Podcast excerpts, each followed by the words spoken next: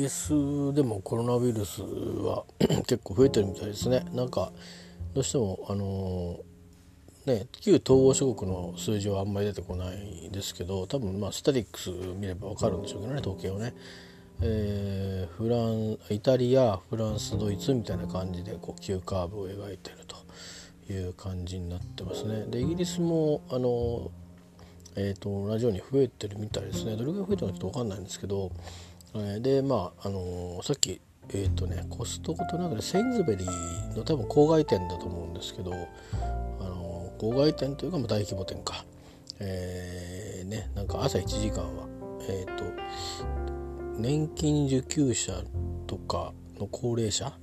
の時間帯にしてるそうなんですよ。なんかやっぱり殺到するみたいで買い物が。で危ないじゃないですか。あと混ざると多分あの感染リスクが高まるからだと思いますね。なんだけどそこに若者が混じってると若者って言ってもね何歳ぐらいなのかな。年齢ちょっと僕らからすると分かんないけど、まあ、20代後半だったり30代だったり。で一応あの店側はいろいろ言ってるみたいなんだけど多分来ちゃって買ってる人ってそこでトラブルを起こすようなね喧嘩とかしちゃうとまずいんでしょ。それはそれで。そこまでの強制力も多分ないんでしょうねあとはまあ、イギリス的な発想で多分フランス人だったら絶対あのもうあの寄てたかって 排除すると思いますけどあの少しそこは許しちゃうところがあるんでしょうね。えー、うん、かなとで下手すとその人英語わかんないとかねそういうのもあるかもしれないですね。であとはさっきニュースで見てたんですけど日本の日本のっていうかあの東京のキー局のね、えー、エリザベス女王が あの多分もうこれネットニュースとか出てると思うんですけど、えー、っとバッキンガムから、えー、ウィンザー城の方にね、えー、移動したそうです。えー、っとロンドンからどれぐらいって言いましたっけ？電車で1時間ぐらいですか？ちょっと僕行ったことないんで分かんないんですけど、えー、ねなんか行った行かれた方はよくご存知だと思いますけど。確か少しね、あのー、郊外だしそのウィンザー城に入るまでの、あの、間もねあれほらバッキンガムってもちろん働いてる人があの、特別にななんかみんな VIP な車乗って働いてくるわけじゃないからあの館内で働いてる人たちっていうのは普通に通勤してくるわけでしょ？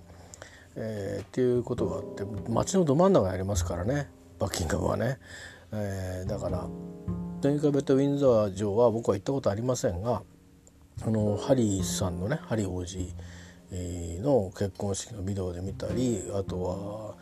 その後なんかガイドブックみたいに見たのかな？とすると結構やっぱりこう隔離されてる状況にあるし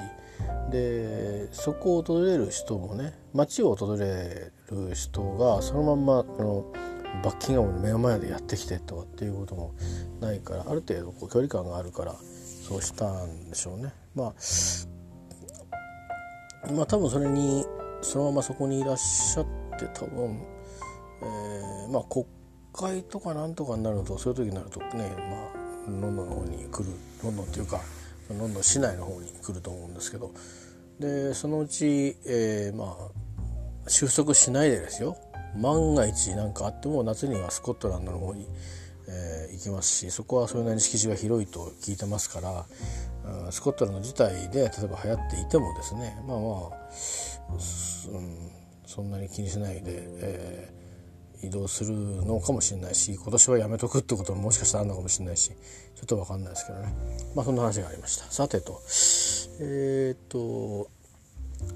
前のポッドキャストはね、えー、要はあの何て言うのかな、うんとまあ、そういう今まさに感染がピークをどこだろうっていう感じでこうってこう感染が増えるっていう状況の国もありますけどえー、っと日本の場合はうんまあ最初の段階でえー、っとつまり、えー、わこれはもうちょっとまあダメだっていうかあの抑えきれないっていう状況を招かずに済んでいるようなあ状況にある。と、えー、言えそうな感じではありますよね。えー、専門家会議の人たちもそこまで言ってませんけどそんな安全だとは言い切ってませんがまずは、えー、一通り、えー、瀬戸際と言ってたんですけど、うん、まあ瀬戸際で踏みとどまったのかなとただでも瀬戸際からこう随分と遠ざかったわけではないくてこの病気は多分あの言ってみればインフルエンザみたいなもんなんですけどあの要は感染症ですからね、うん、別に終わりがないんだと思うんですよね。あのただそれは解明されてませんから僕は素人考えなんか言ってもしょうがないんですけどただ生活者と言えるのはあれこれこのままずっとあのシュリンクしてっちゃうとその、あのこうだからやっぱやめようとかダメだとかって言って全てをね全てですよ。全ての経済活動を、うん、なんか止めなきゃダメだっていうような雰囲気で言ってしまうとあのまあ内定取り消しなんか入れたところもありますよね。でそれ企業が生産できないからっていうのはつまり、えー、経済が滞るという見立てになっていて受注が減るっていう見込みになってってことは新しい人を取る、うん、必要性がなくなっていたりそれから後継者を育てるよりまず会社を守ることが先だ。つまりコストを下げることが先だみたいな発想から、うん、やっていたりそもそも来てもらってもその働かない働いてないけど給料保証するみたいなことになるから社会保険なんかですね。皆さんあの私たちもそうですけど会社員やってると、うん、多くの会社がまあ所定の会社ですね、えー、規模が決まってるんですけど、うん、それで厚生年金の中に入ってると会社がまあ3分の1は本人が3分の2は会社が厚生年金を積むんですよ。なんとまあ、うん、すごいでしょ日本って社会主義国みたいでしょ、ね、ありがたいですよね。まあ、そういううんまあ一般一般企業って言ってもそのまあもともと200人とかなんかあったんですけどそれが50人以上から入れるってなってるんですけどただそれは入んなければならないではないんですよね。だけど入ってない会社には人来ないでしょだから入るよねってそういうなんか、えー、ロジックで基準がこう下がっていくっていう企業側には圧力になっていくわけですよコストが増えるんでね。だけど今あの人材は不足してることは不足してるわけですよね。それは当たり前のことであの若い年齢が減ってきてるっていうことや、えーと、希望業種に偏りがあるということでそのまあいろんなことが今ちょっと変化の変化の断面にあるからなかなかマッチしないんですよね。だからまあ、うん、新卒においても多分まあいろんなところが説明会とかやってますけど、うん、もしかしたらまあ説明会だけだとねもしかしたらアンマッチになる場合もありますよね。お金とか将来とか安定性そういう要求だけで会社を選ぶっていうのも一つの手ではあるんですけどだけど何て言うかな。この仕事面白いなと思って考えてる人たちもいると思うし。でそういうどれどうしたらいいか分かんないよなっていう人も僕いると思うんですよね。正直僕がそうだったから。だけどまあとりあえず今日までなんだかいろんなことがありましたけどね。本当に。リカバリー不能なことも起きちゃいましたけど。でもまあなんとかとりあえず生きてますから。うん。で今となればまあまあどうなんですかね。うん。まあ僕が望んでた通りかっていうと、まあ、望んでた人生、えー、とは違いますがでも、まあ、恵まれてると思わなければならないであろうなって、あのー、思いますよ。自分の今の、えーと、いるところは、まあ、それが保証もされてませんけどね。もうあのこの年になってくると毎年のようにえー、外外行け外行けっていう感じに。外行けっていうのは別に本当に会社を辞めて外行けっていうことですよ。いうことになってくるわけですよ。不思議なとこですよね。えー、働いてくれる労働者として期待してで長く働けるように勉強頑張らさいみたいな感じで能力を自ら磨いたいなんてことを言われ続けて、えー、磨き続けてきたところは、えー、全然意味ないじゃんっていうことに、えある日突然気づかされるという。うん。なんかその生かさず殺さずの典型みたいなとこがあるんですけどでも他方その分、まあ、金もらってんだろうと今そういうようなね、えー、なかなかねあのヤクザなとこあるんですよ。あの言葉の使い方気をつけなきゃいけないんですけどあの決してヤクザではないんですけどあのまあだから民間のそのそうですね。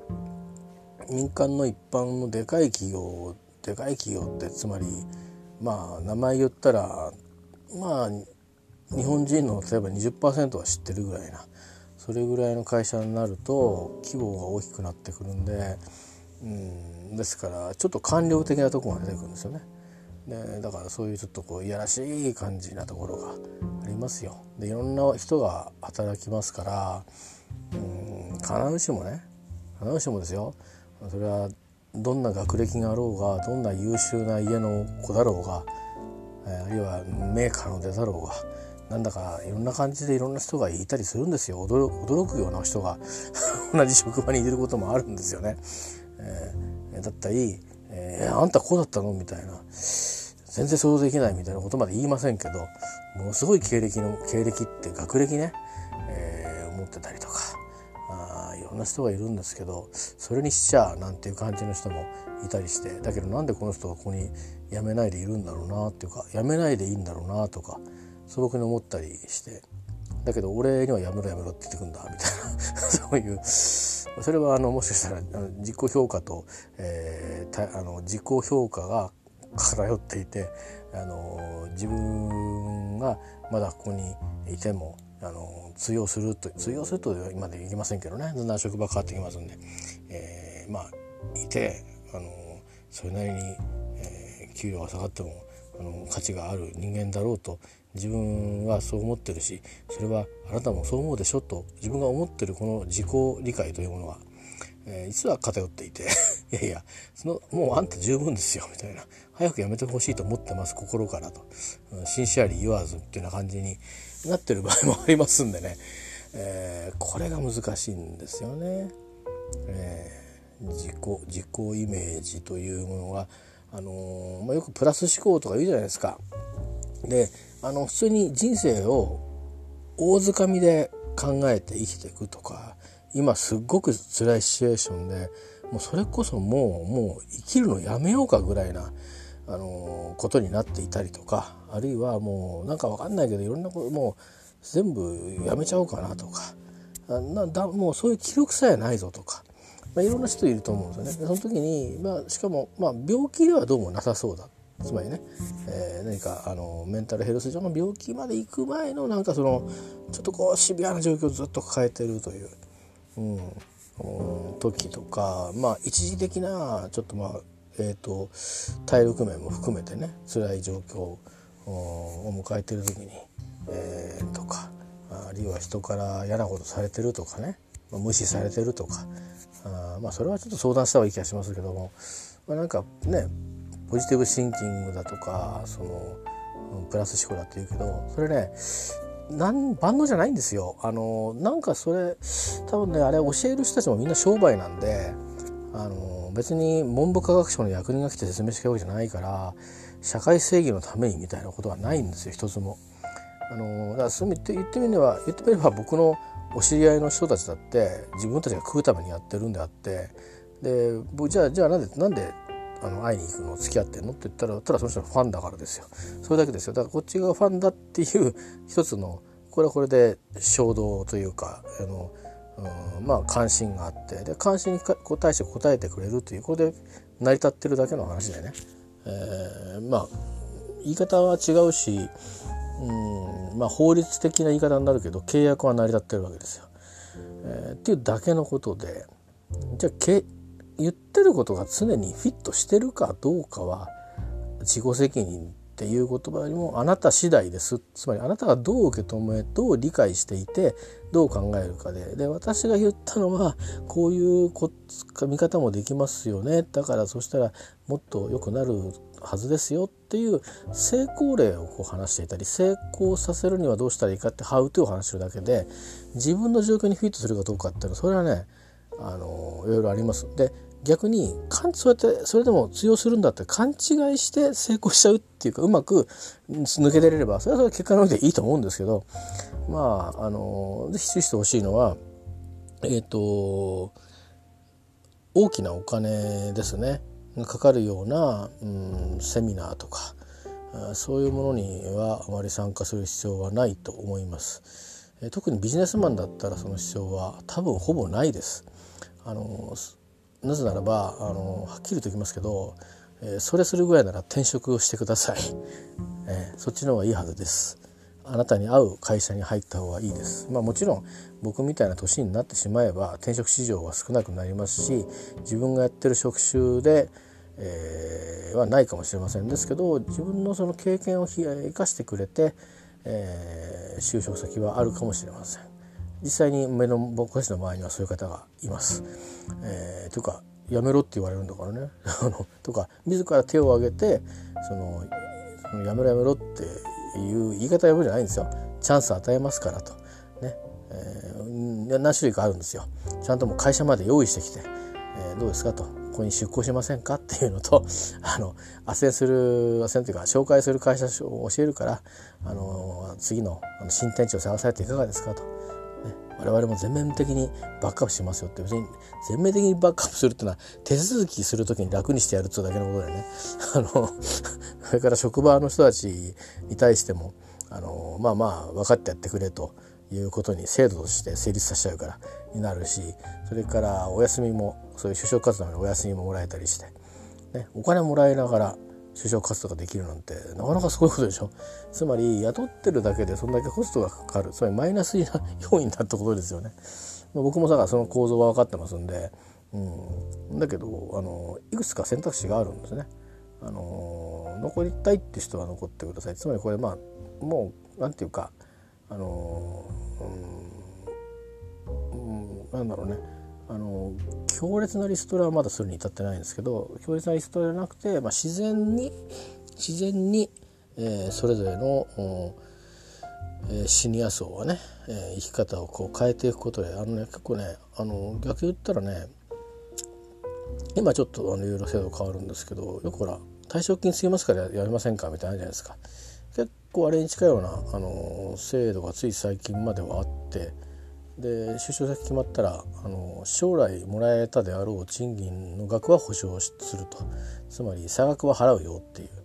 うようなあ制度で。みんなそれで今躍起になってその時に応募した人は期限までなんとかそれ決めて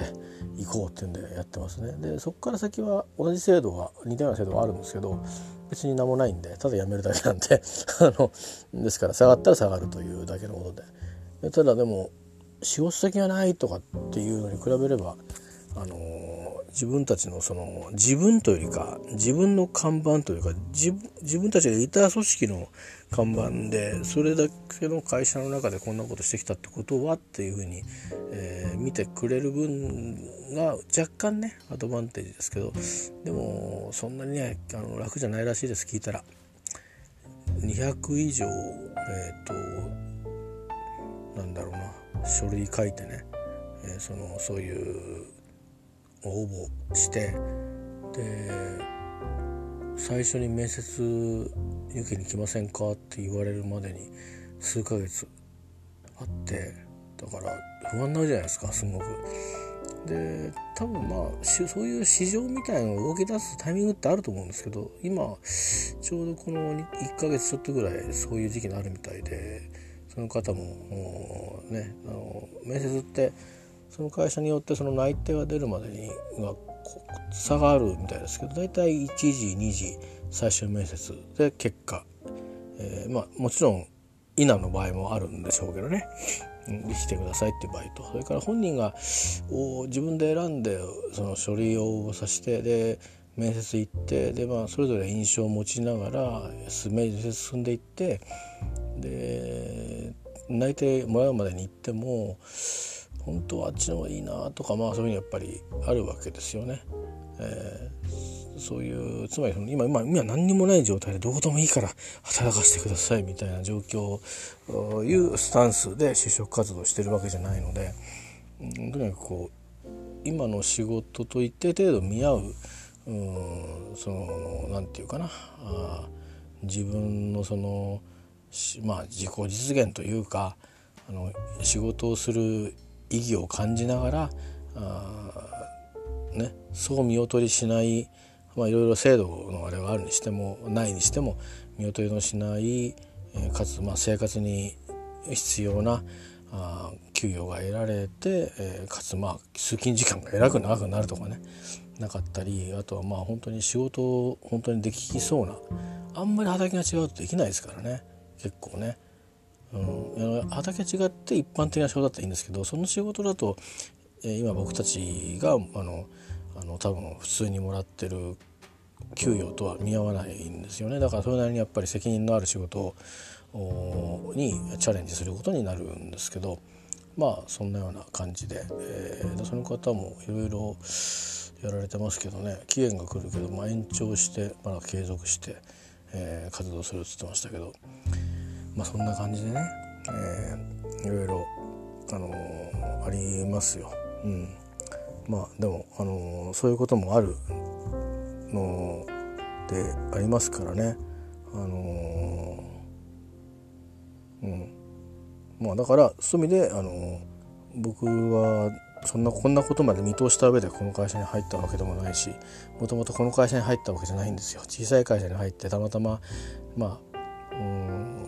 これもねあの正確に話すといろいろいろいろ多分ご批判をしたくなる人たちも多いと思うので細かいことは話しませんがもろもろあってですね、えー、なんか今日に至っているわけですよ。まあその代償というわけではないんですが、まあ、職業的に結構今は亡くなったっていうこともあるしやっぱ電通のあの子のね、えーと、過労死も大きかったと思うんですけど基本的に本当にあのみんな遅くまで仕事しなくなりましたね。あとはまあその、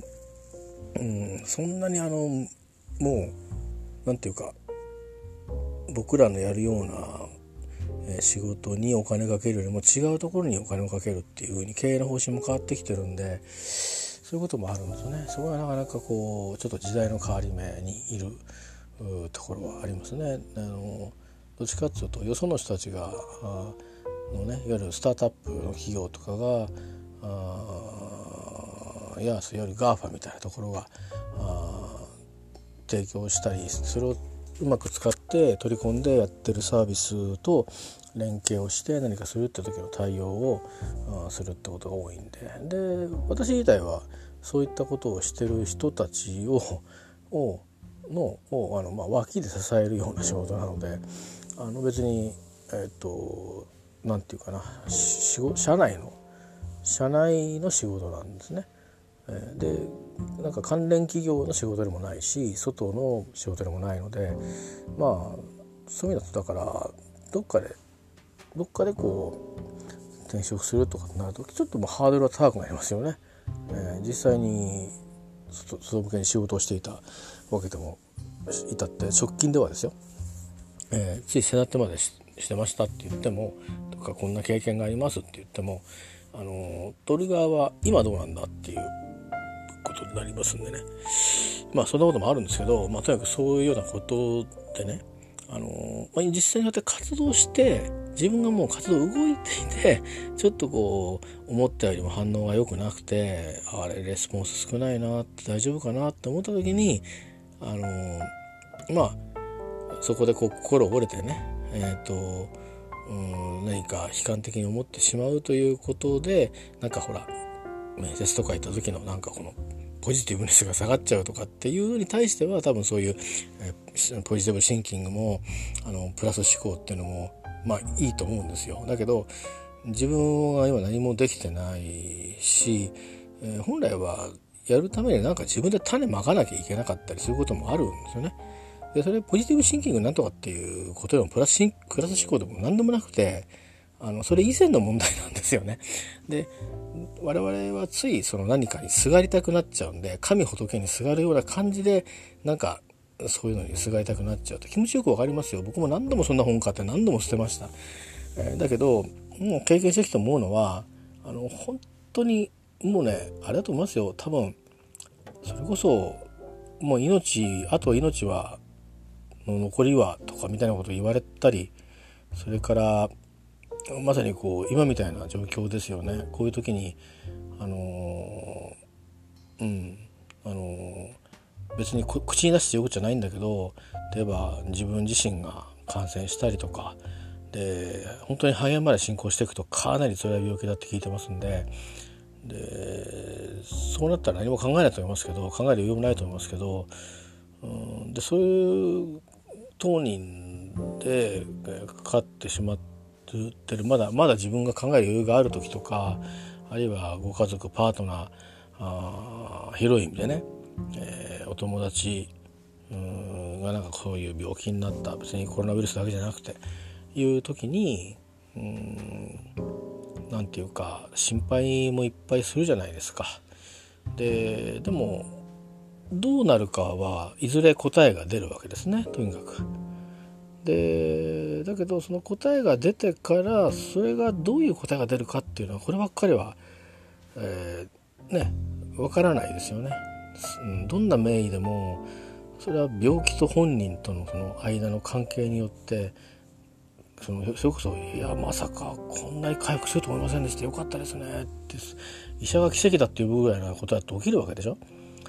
でだからそこは考えてもしょうがないところで冷たい言い方なんだけど、えー、だけどそのまあとにかく自分が守ることそれから信じることねあればそれを信じて明日も普通に生きてみようと。うん。うん。辛いのは辛いんですよ、うん、楽になるわけないんですよそんなものは。あの、うん、楽になるぐらいだったら、うん、誰も苦労しないんですね。えー、でポジティブシンキングプラス思考っていうのはそのものの見方を変えたらチャンスありませんかね？とかあるいはそのこう目を閉じないでえー、目を閉じないで目を開いたまんま生きてはどうですかっていうことを言ってるだけのことなんであの万能薬じゃないんですよ。あの時には目を閉じてもいい時もあると思うんですね。これは聞かないでおこうとか。あこれは今僕悩んでもどうしようもないから考えないでおこうと。これ以上。やはりそれよりも目の前の子供たちにちゃんとご飯作ってあげようとか。例えばそういうこととか。あの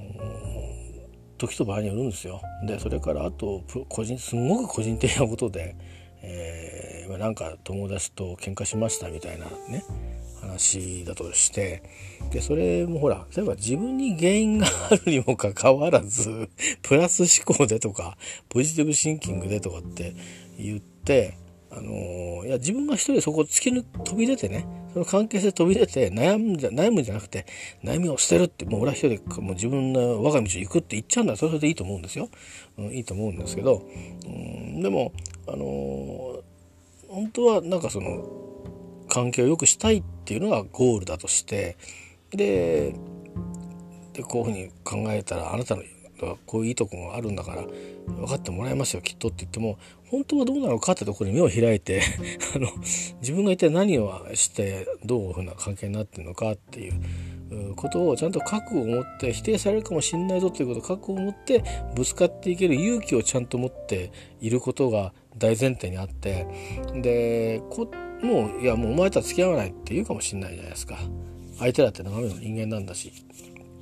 僕も何度もそういう経験してきましたけど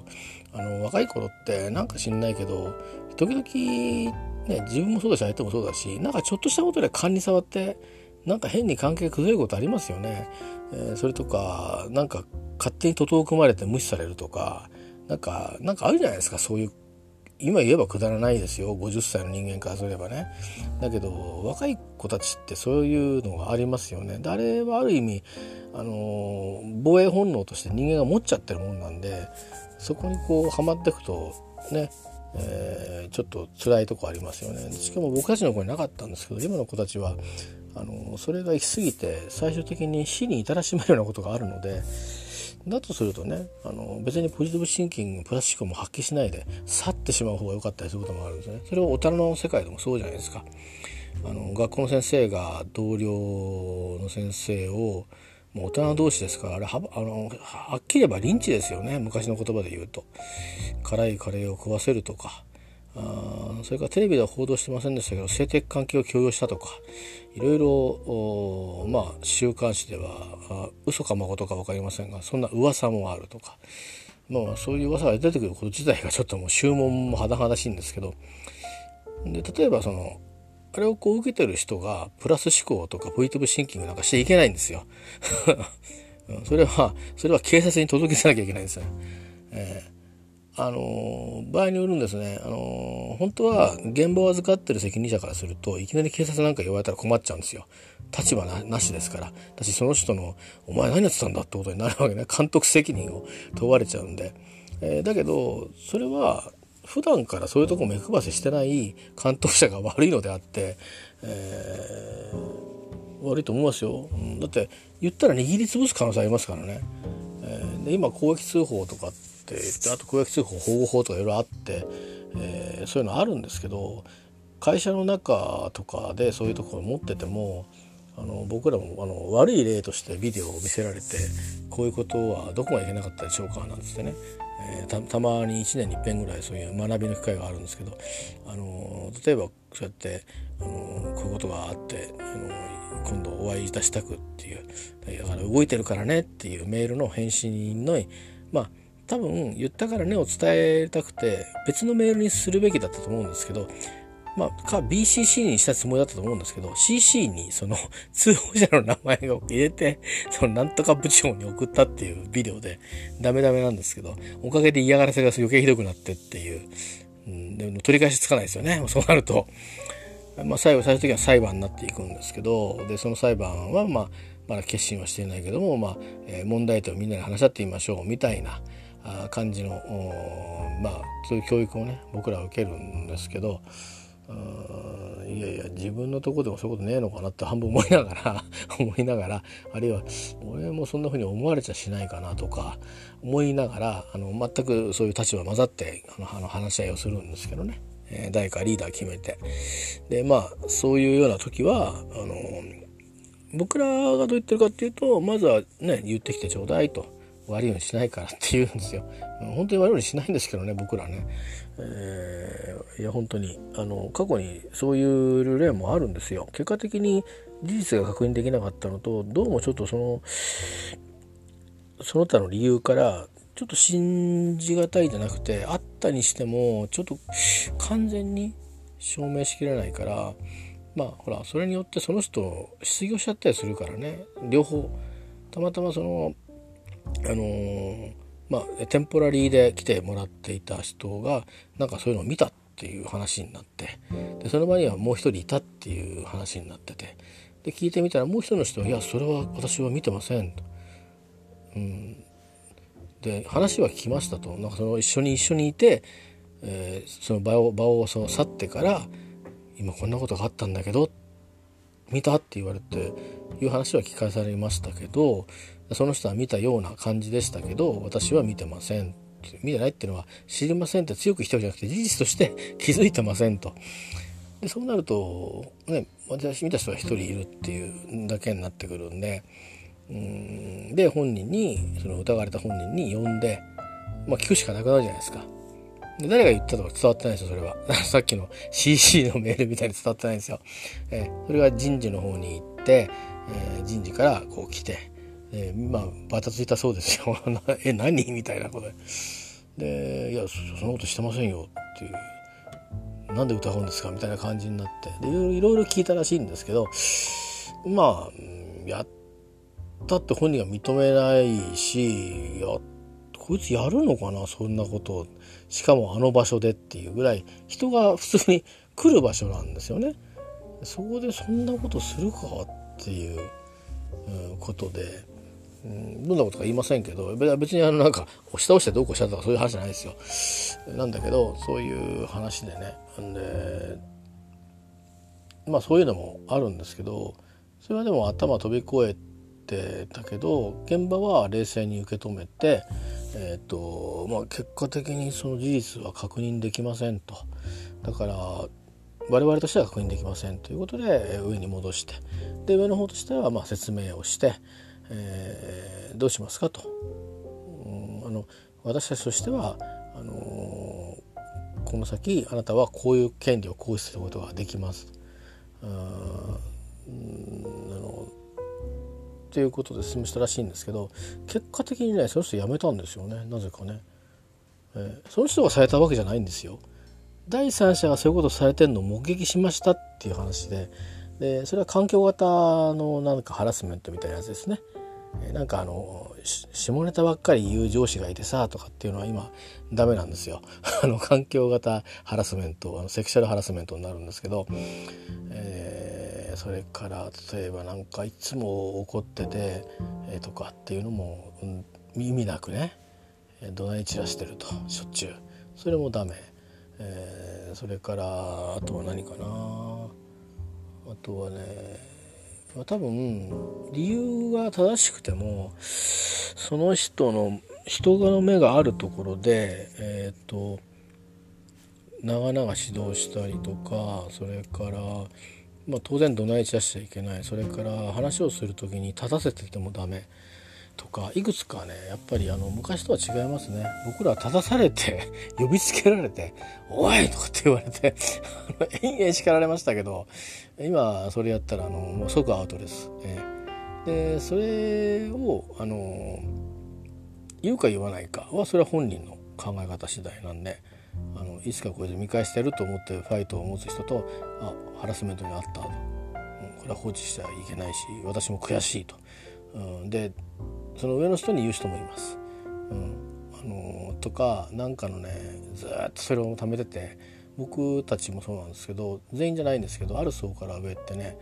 あの全員に評価してもらうんですよ。点数つけてもらうのそうするとね1点とかつけられるんですよ。これは自分にやった覚えがなければもう嫌われてるって証拠なんですけどでもそれしょうがないじゃないですか。ね。あのー、1000人いて1000人から好かれるってことはないですから最初びっくりしましたけどね。位置つけるかっていうか言っていうか誰だと思って最初に思いますよね誰だって。でだんだんあのやっていくと、まあ、10人ぐらいまでの集団だとそのまあいろいろある中でどうしても指導しなきゃいけない時がありますよね。で指導する内容がたまたまいや本来こんなこと俺が言わなくてもいいんだけどなんでこんなことするんだろうっていうことが起きちゃったりするんですよ。でそれで話をしてるうちにあの最初は別にそんなにあの普通に穏やかにあの注意をしてたりするのがそんなことをいちいち言われる筋合いじゃないですみたいなこと言うわけですよ。そうすると何をこの野郎っていうことになっていうことがあったりするとあああの人だろうなっていうのは分かったりするんですけどでもだからっつってあのー、どうなるかっていうと今仲いいですからね別にね、えー、そんなもんですよ。うん、それはだから受ける側にも理性がなきゃいけないんですよね。だからまあ免疫ができていくというかだんだんね。まあでもあんまり気持ちのいいもんではないですけどね正直ね。あのえーと、人事評価みたいなもので、あのー、まあなんだろう。もう自分はもっとできると思ったと過去ですよ。あのもっといもっともっとというかもうせめて今回もう1点上げてくれると思ったと思ったのが、あのー、うん、それが違ったって時にどうしてですかっていうふうに、あのー、聞けない時ってが多いんですよね。今多分外資系とは聞くと思いますし今だともっとちゃんちゃんとフィードバックされるんですけどなんか感覚的フィードバックだった時代ってあるんですよね。まあまあ、あのー、もっとね、あのー、こういうところを期待してるからとかって言ってでもまあ言ってみればね例えば100人200人いる部署で、まあ、全員がね全員が給料上がるわけないし全員が昇格するわけもないわけで。そうするとまあ相対的にこうや、まあ、何人かの候補のうち、えー、誰かは上がり誰かはステイっていうことになるんですよね。でその時のこう裏話とかがいろいろあってそれを後で聞いたんですけどそうするとそのまあその人にうん本当にあのやっぱり優劣でこっちの方が顕著だよねってなってそっちを選ばれちゃうし枠があるから。でだしあとはまあ私なんか経験した場合だとまあ、えー、その何て言うのかなその人の後ろにいるそのバックアップする人とその人との最終評価してくる人の関係性によってね、えー、まあ、だから僕のその、えーと、上司とその他の上司と比べた場合にこっちの方が発言力が強いとかなると「えー、どうってすごいんだもんしょうがねえじゃん」っていう感じで本音はね聞いたらしいですよ。なんであの人が上がってこいつが上がんないんですかと。逆でしょっていうふうにして問い詰めたらしいんですけどうんすごいなと思いますけどね、えー、ありがたいことだなとあのつくづく思ってえー、いますけどね、まあ、今でもなんかあのいろいろご縁があるっていうか今もなんか一緒に働いて一緒っつってもあの同じ同じ現場ではないですけど、まあ、別の現場で同じ部でっていう感じで働くようなね感じで、まあ、なかなかご縁があるのかなと思ってるんですけどまああのいろんとね深い意味で大変に助けてくれた人なんですけど、まあ、なんでそういうふうに戦ってくれてたんですね。当時ねまだ元気な頃ですね。病気する前ですね、えー、でもそういうことがあるんだというのを知ってそれからあと自分もその後にそんな状況なのにそのそのあその前かな前の年かなあのうん、十何人かの評価を、うん、しなくちゃいけなくて、えー、なんかね特別に、うん、なんかね一時的に逆転してたんですよ。その時その後のその上司と僕のあのあれが何て言うか評価のそのなんてあるんですね。なんか分かんないけど、まあ、大将少々注意みたいなそういうのあるわけですよ、えー、それが逆転してたんでなんか僕がやんなくちゃいけなくて、えー、そんなのやったこともないのにどうすんだろうと思って、うん、あのや全くやったことはないわけじゃないけどもその、ね、最初の評定なんて通んないしと思ったんだけど。でそれから今パソコンないですからああるけどパソコンでやるわけじゃないしうんいろんなねもっと去年はこうやって評価しましたっていうデータを見れるわけじゃなくて私前の人はどんなふうに評価したかの情報もなく、うん、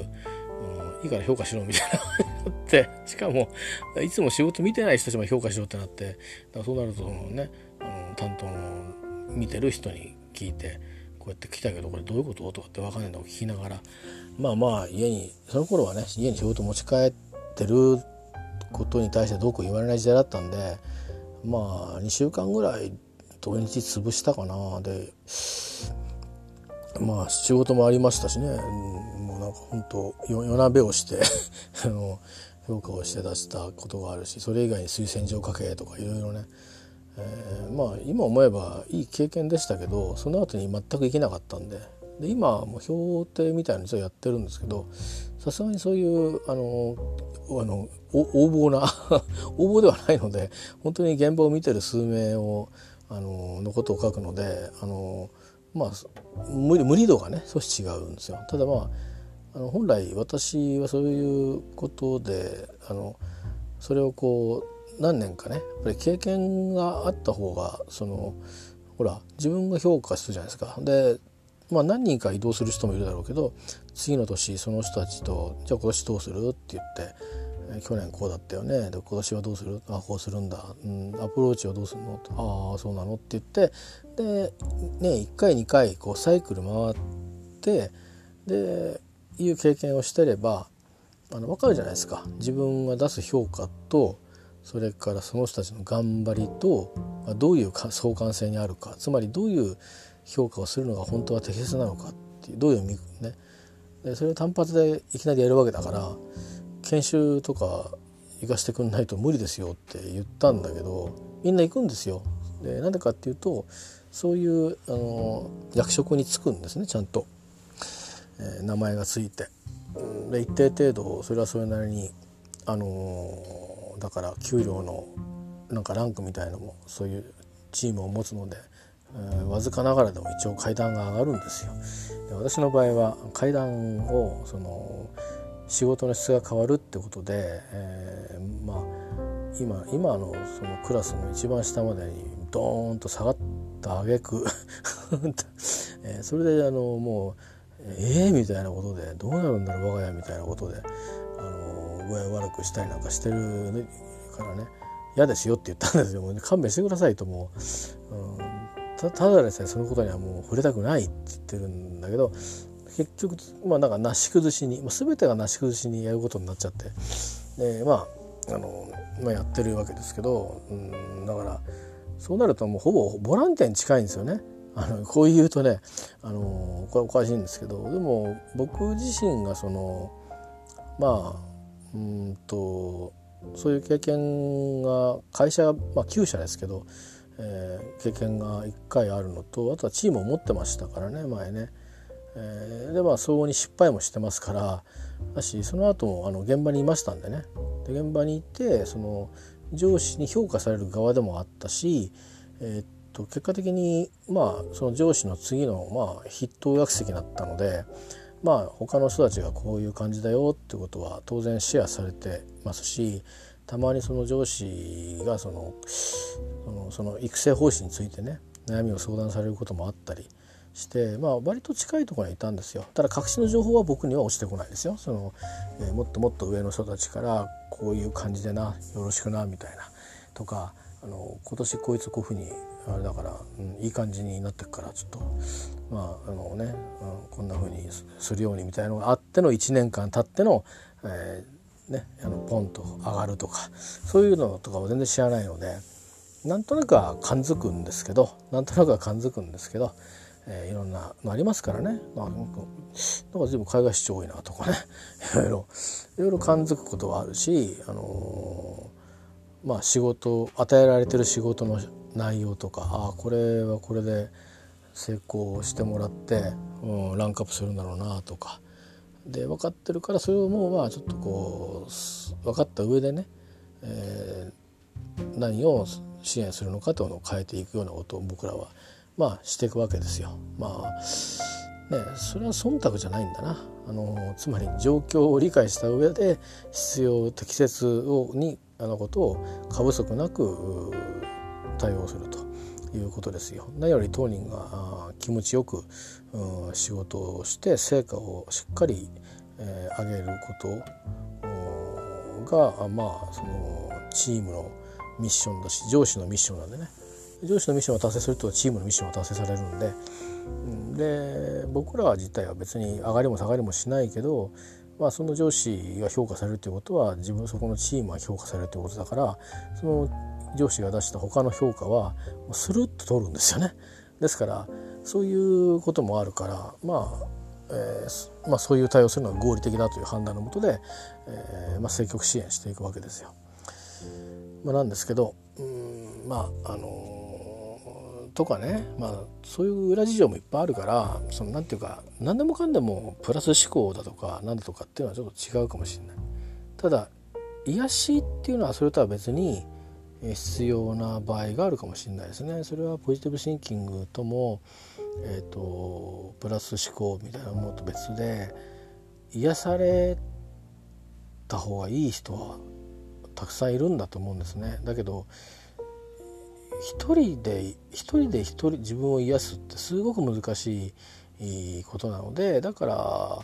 そういう方法のいくつかを持ってる人がたまにね本なんか書いたりしてますよね。でもまあ一番うんと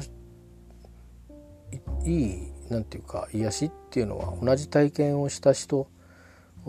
いいかどうかは分かんないけどまあ一番ふさわしいだろうなと思うのは同じ体験特にもし同じ事件事故災害だったら同じ体験をした人と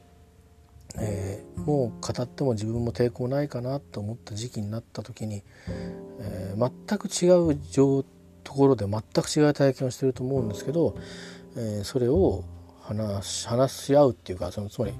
一方一方的でもいいと思うんですよ話すっていうことそれがすごく癒しにつながるんじゃないかなと思います。えー、それはなんでそう思ったかっていうと僕のこれは実体験ではないですけどうん例えばねちょっとこれはまあ癒しじゃないんだけどうんと何て言うかな自分自身の約束になるんだけどあの犯罪者とかねえーと、薬物常習者それから依存症の人たちまあ僕も何らかの依存症かもしれませんけどねなんかあのほらマニアックなとこあるから。でもまあとりあえず「あ目黒川出てんな」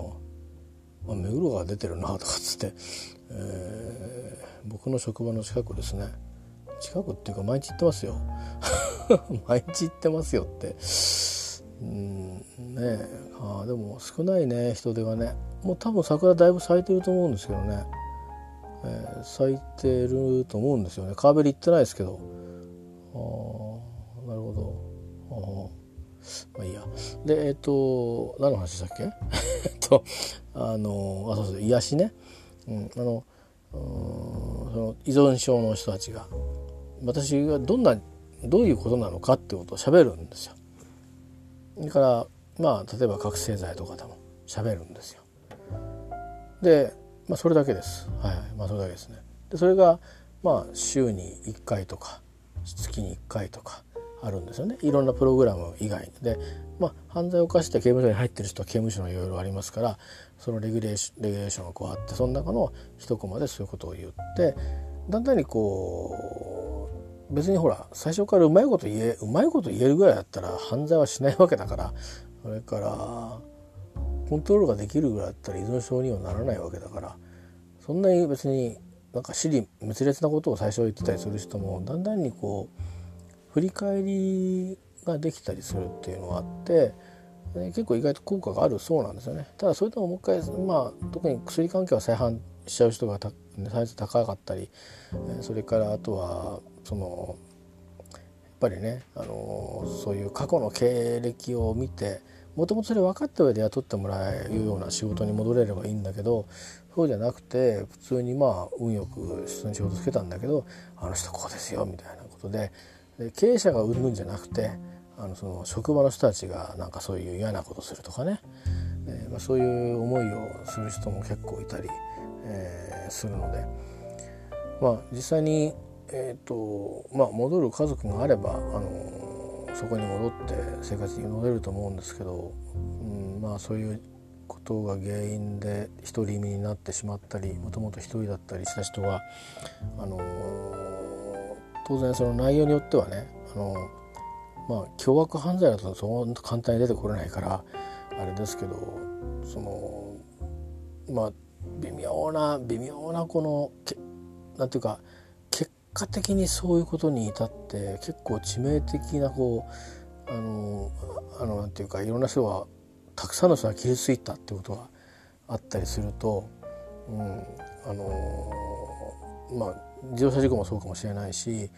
うん、それからちょっとしたこう過失だったんだけど子供の命が奪われていたりとかあるいは一生障害を持ってこう手が動かなくなってとか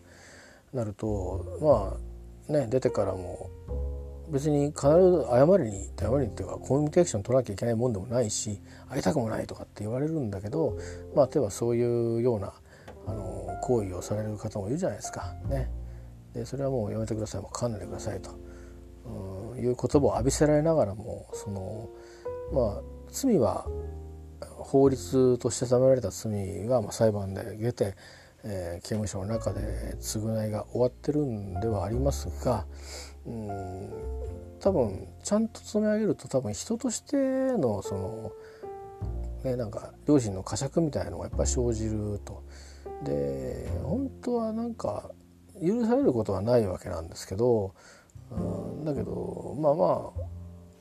あ謝りたいなっていう気持ちは出てくる可能可能性はありますよね。でその時に、えー、こうは受け受け取ってもらえないっていうか受け入れられないっていうのがまあ当たり前といえば当たり前だし多くの場合だと思うんですよ。うん、近づいてくるから困りますみたいな、うん、会社に会社やあの警察に通報したりされてもおかしくないぐらいなことになると思うんですけどね。えー、でもあのまあそういうふうにそのそういうことを話していくことでその人としてのね人として、えー、実はその事件を起こす前とあの人間としては何、うん、て言うかな変わるということが、あのあるんだそうですよ。えー、で薬について言えばうん、やっぱり自分がどうして薬をやってしまって数日だったのかってことで一回そうやってみんなの前でこう話をしてるからまあ結果再犯する人も多いですけどもでもあ戻った瞬間からいきなりあの手に入れ出して、えーね、打ったり吸ったりするかっていうとまあそれは少しこう間が 空くしで毎日毎日それを続けていって結果的にねあのもう完全に立ってまあそれこそあの誰だっけ あのあのエルトン・ジョンじゃないけどねあのなんだ19年16年かねドラッグ立って16年とかって言ってましたけどまあそれぐらいこうね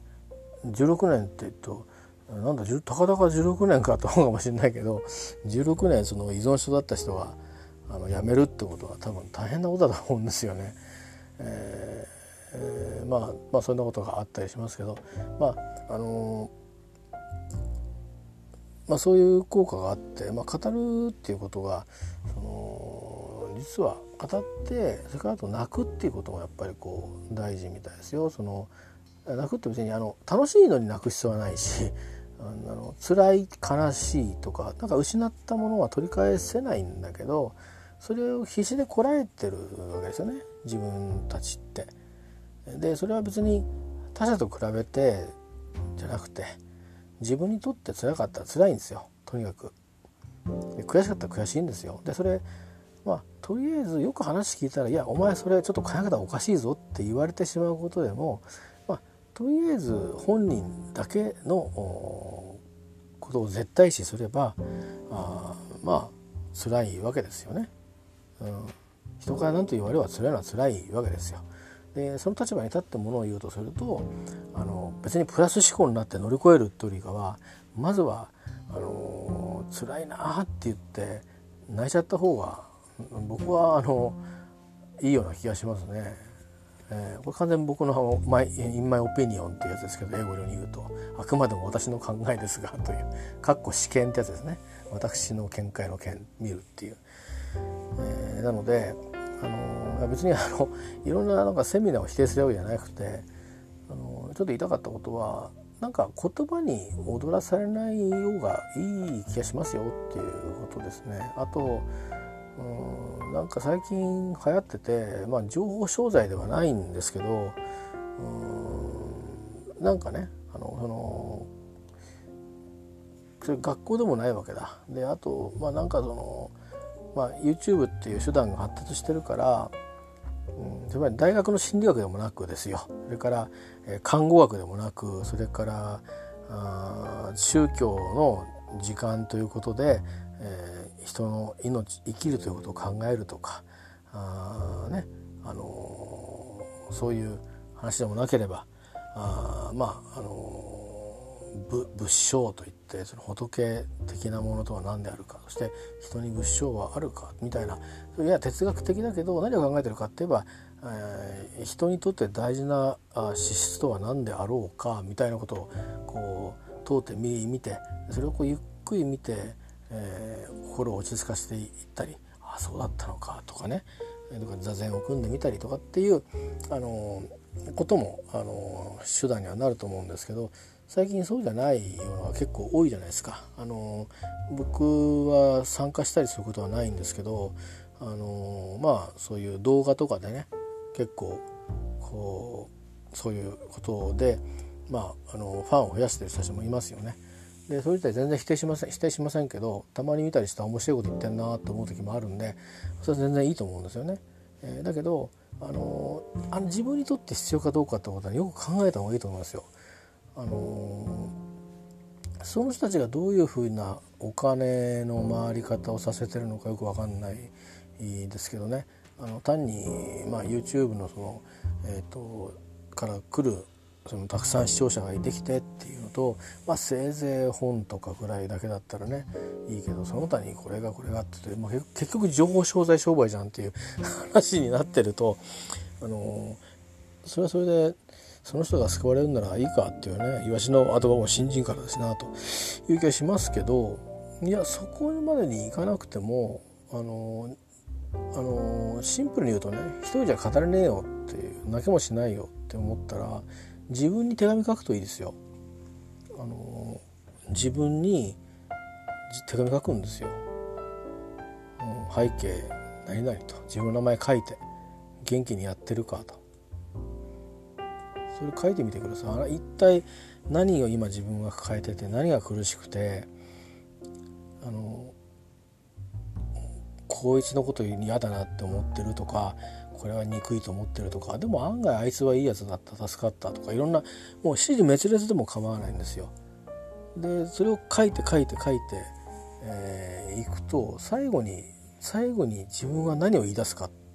ていうところまでいくとあの多分少し楽になる答えを自分で見つけることができると、えー、思います。これは僕が実際に、えー、本当に追い詰められるとやることです。えー、ですからなんかいろんなことを言う人たちが今いてで YouTuber もたくさんいますけどまあ面白おかしい YouTuber については全く